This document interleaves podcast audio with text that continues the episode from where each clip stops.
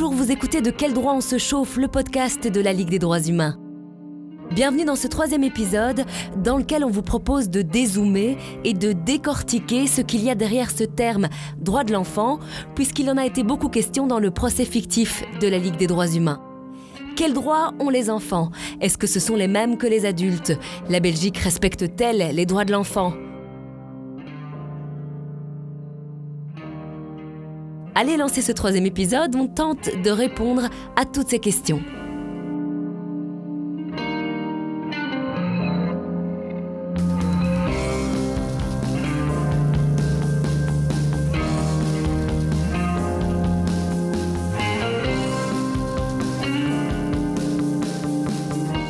1, je sais pas ce que ça veut dire. C'est passé quoi, un droit? Non. D'accord. J'ai le droit d'être ce que je veux, de vivre dans la manière que j'ai besoin. J'ai le droit d'aller à l'école, de pas faire des PC comme on n'est pas sage.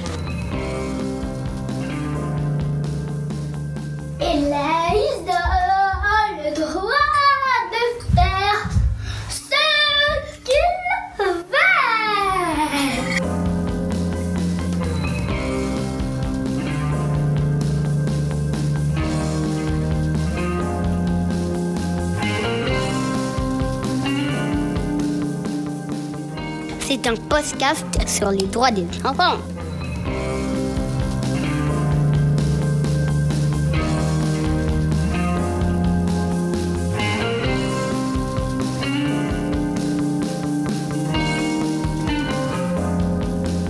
Vous avez entendu là toutes ces petites voix Mes collègues et moi, on a fait l'exercice de demander à nos enfants s'ils savaient qu'ils avaient des droits et s'ils pouvaient en citer quelques-uns. C'est pas si facile hein, comme question, vous allez l'entendre.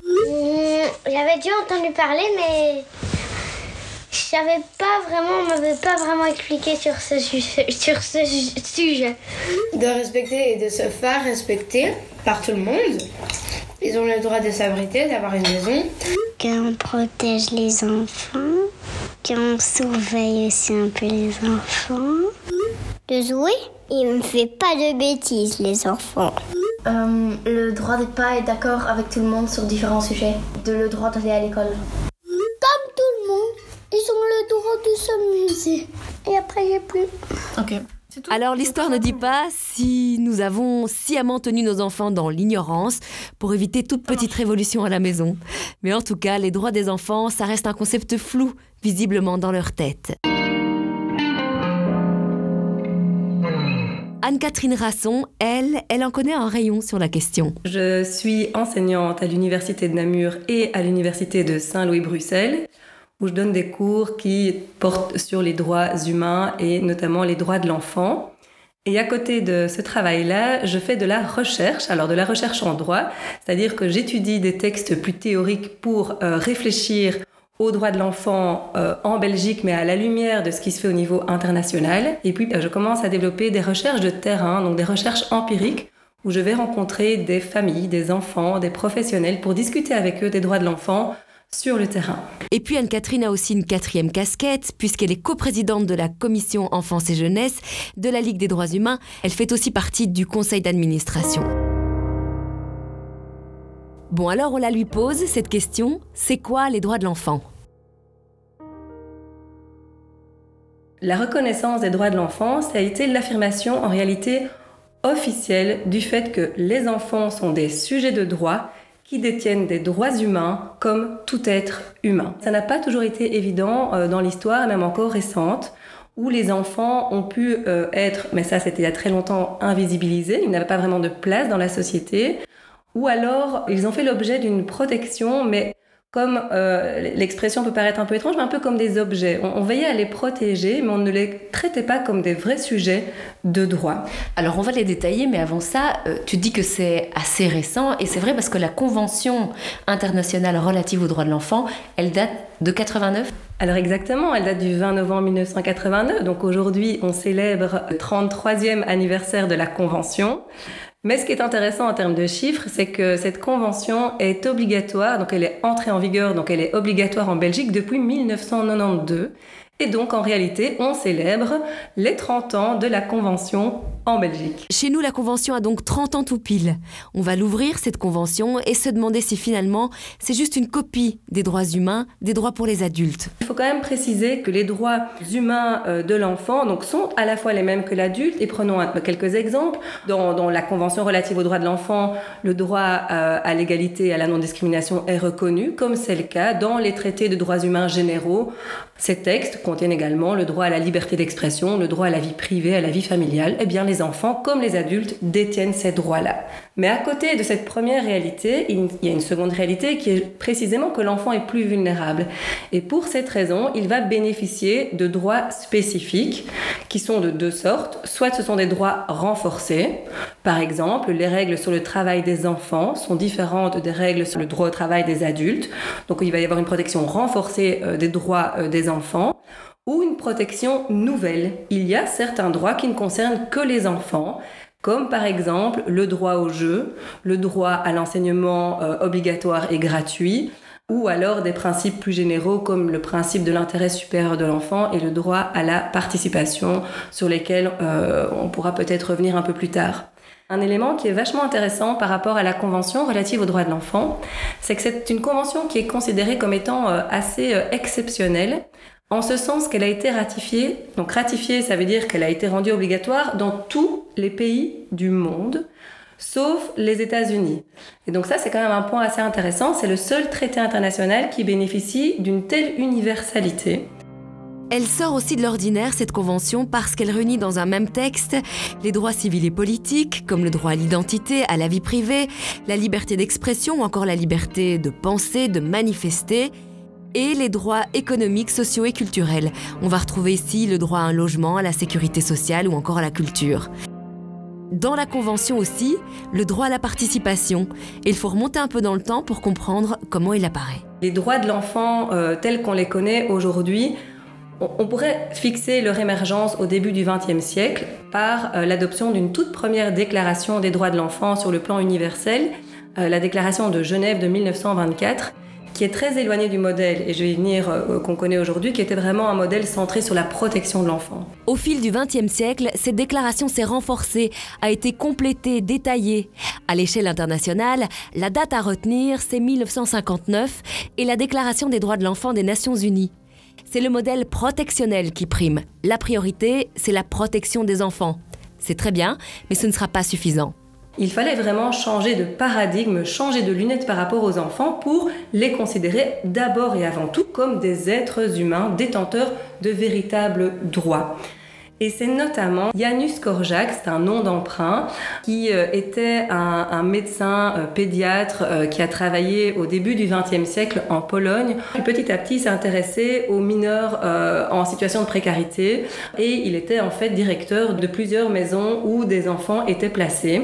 Et il a mis en place des systèmes où les enfants participaient à la gestion, notamment des règles et de l'organisation. Lui a véritablement mis en place des tribunaux par exemple, au sein de, son pensionnat dont il était responsable. Et donc, il y avait des enfants qui étaient juges, qui prenaient des, décisions à l'égard d'enfants qui avaient commis certains faits, mais également à l'égard d'adultes.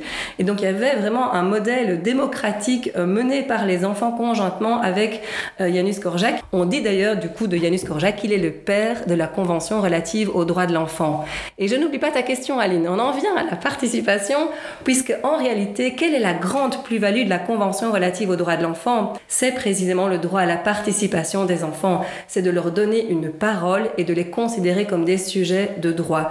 Ça n'implique pas que les enfants décident tout. Et ça, c'est souvent une idée reçue.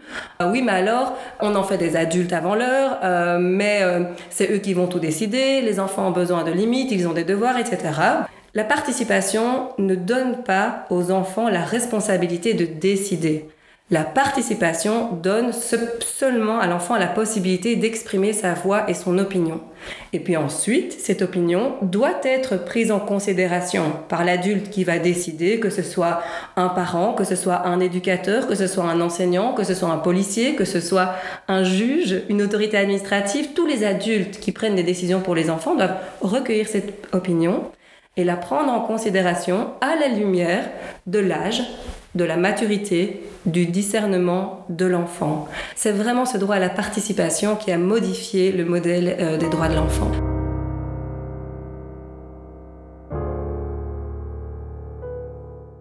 Yanus Korjak a beaucoup écrit sur les enfants et sur la relation qu'on tisse avec eux, nous, en tant qu'adultes. Voici un petit extrait d'un de ses textes. Vous dites, c'est fatigant de fréquenter les enfants. Vous avez raison. Vous ajoutez, parce qu'il faut se mettre à leur niveau, se baisser, s'incliner, se courber, se faire petit. Là, vous avez tort. Ce n'est pas cela qui fatigue le plus. C'est plutôt le fait d'être obligé de s'élever jusqu'à hauteur de leurs sentiments, de s'étirer, de s'allonger, de se hisser sur la pointe des pieds, pour ne pas les blesser. Et puis ce qu'a retenu l'histoire aussi, c'est que Janus Korjak, au moment de la Seconde Guerre mondiale, et alors qu'il aurait pu fuir, a décidé de monter avec les enfants de son orphelinat à bord d'un train qui les emmènera dans le camp d'extermination de Treblinka, en Pologne. Anne-Catherine Rasson rajoute aussi que ce droit à la participation a du sens au sein des familles. Nous, en tant que parents, est-ce qu'on laisse la place à nos enfants pour qu'ils expriment leurs opinions? C'est là un premier apprentissage de la démocratie. On comprend mieux maintenant ce que sont les droits des enfants, comment et grâce à qui ils se sont construits.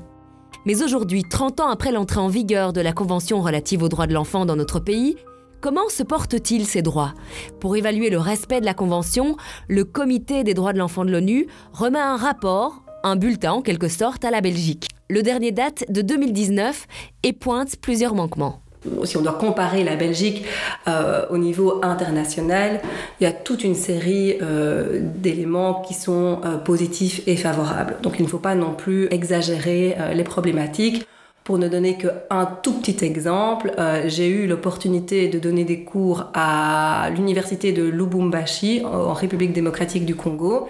Dans ce contexte-là, j'ai été visiter la prison dans laquelle certains enfants sont placés en détention.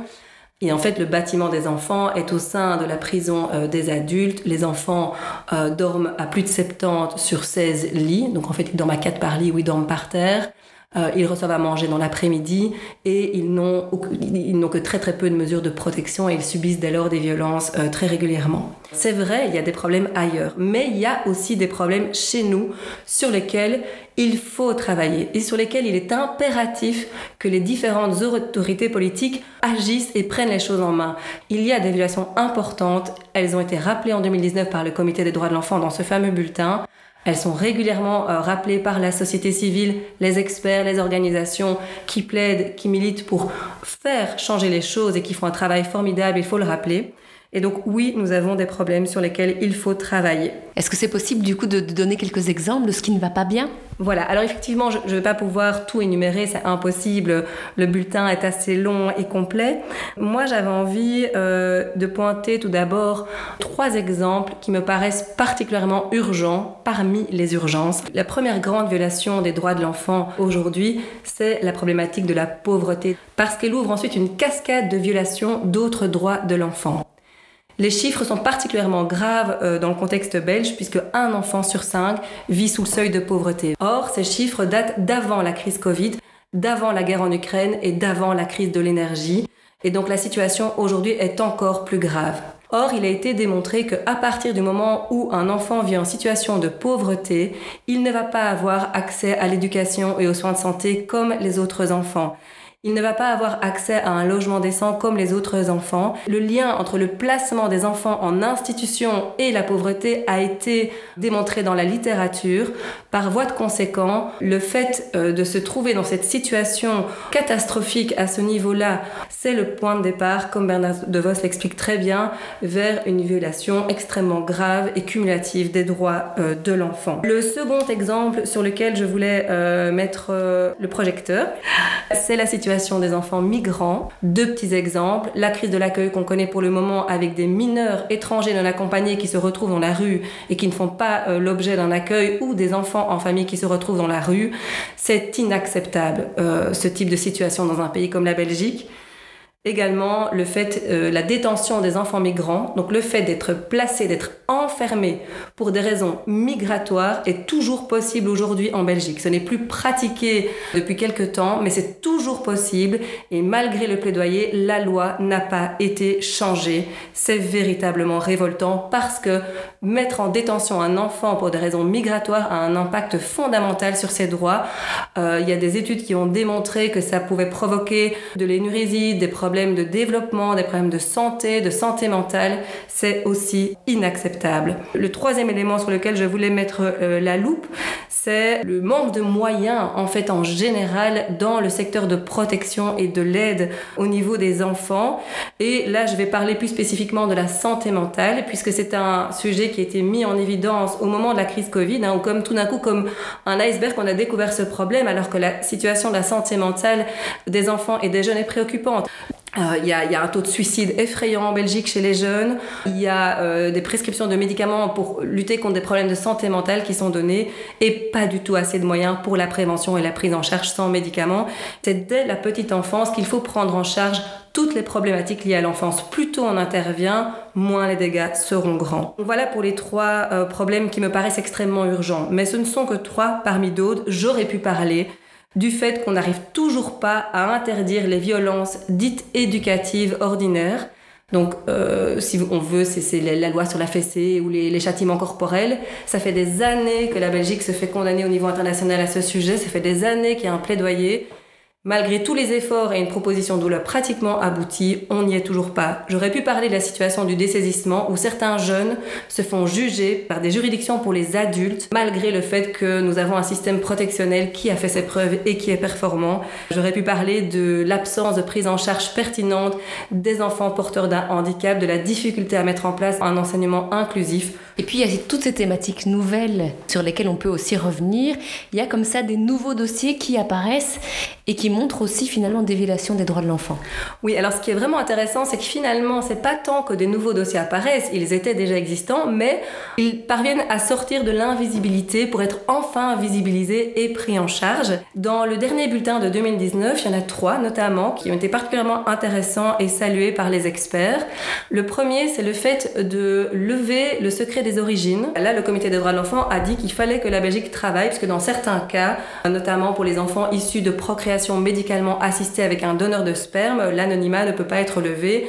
Le comité a dit que là, la Belgique devait euh, travailler puisqu'il existe un droit à connaître son identité. Une deuxième nouveauté concerne le changement climatique. Et là, le comité a notamment pointé le haut taux de pollution dans l'air euh, en Belgique et sur le fait qu'il était temps de travailler, donc mener des recherches, avoir des données et agir pour euh, trouver des solutions par rapport à ces questions-là.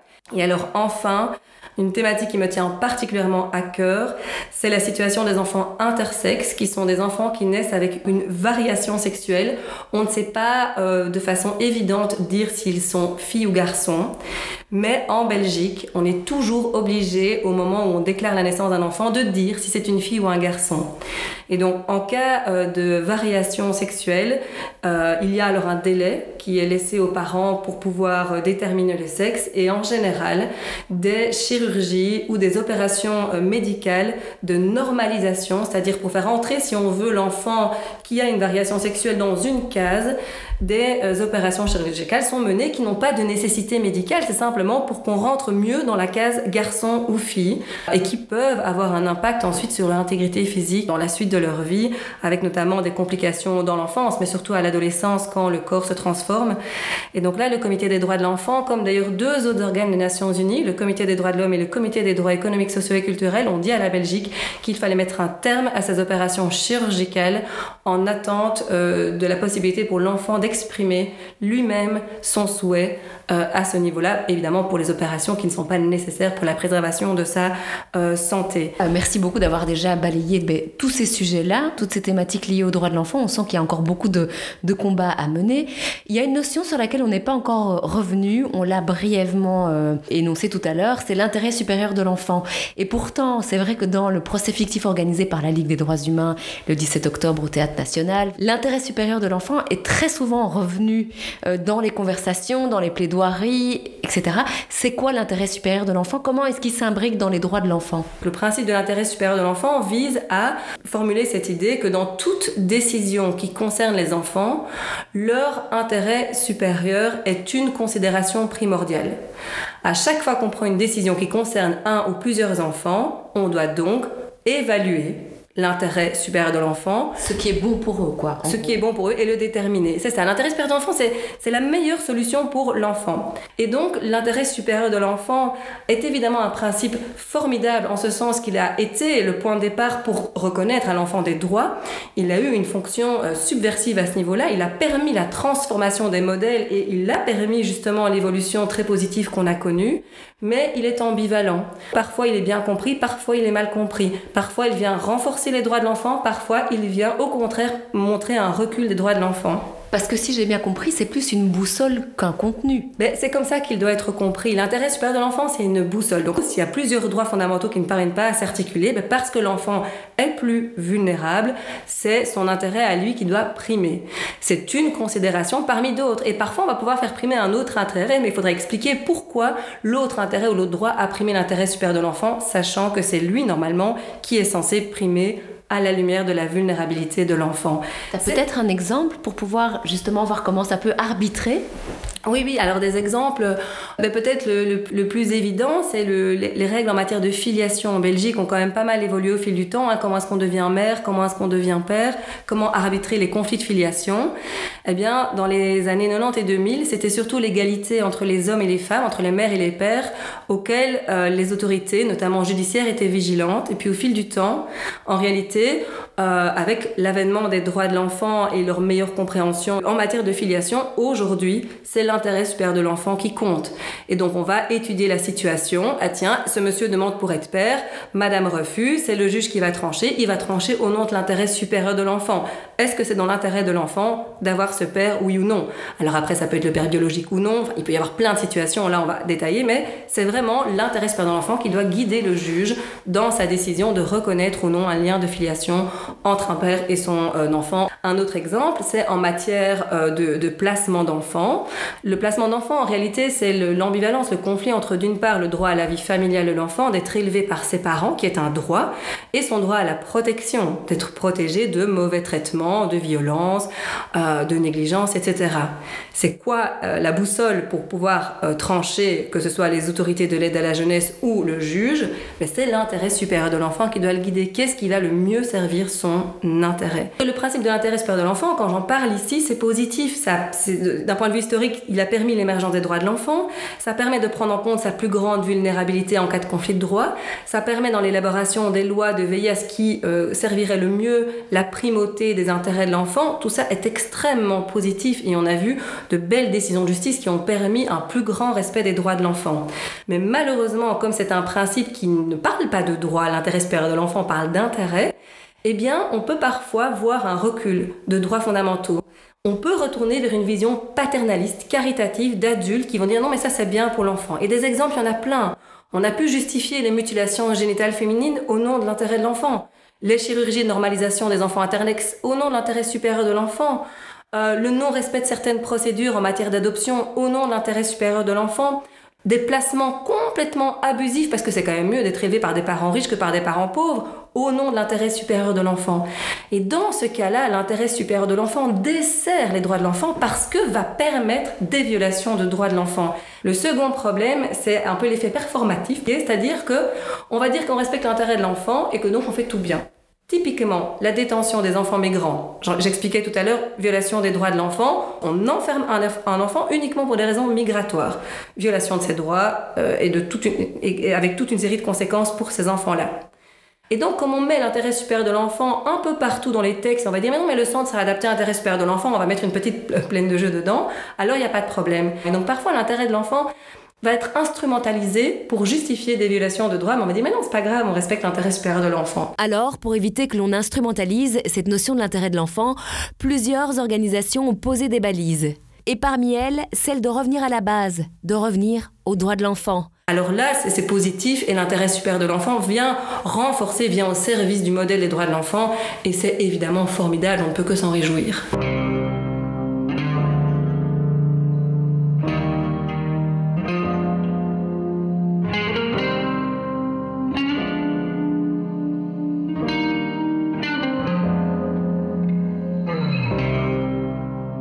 Merci d'avoir écouté De quel droit on se chauffe.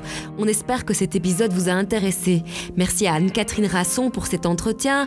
Et merci aussi aux deux Louise, à Hugo, Zao, Milo, William, Edouard, Molly, Justin et Antoine pour leur participation. N'hésitez pas à partager ce podcast et à lui mettre des étoiles histoire de lui donner un peu plus de visibilité. À bientôt pour de nouveaux épisodes.